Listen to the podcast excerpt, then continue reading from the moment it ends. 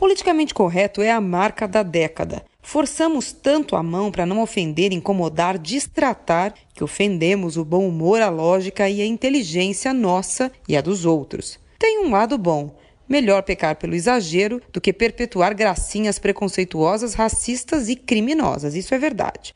Mas exterminar a graça, a tiração de sarro e o bom humor do futebol é decretar que somos mesmo o túmulo do esporte.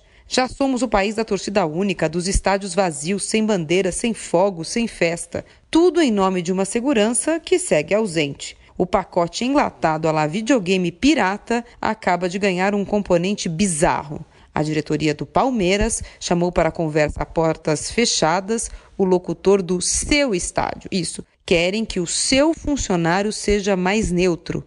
Neutro o locutor do estádio do Palmeiras, onde sempre há só palmeirenses, tem que ser neutro. A direção acha melhor que ele seja neutro. Isso, neutro. Olha, perguntar não ofende. Não seria melhor também vender ingressos só para robôs, porque talvez eles sejam mais neutros?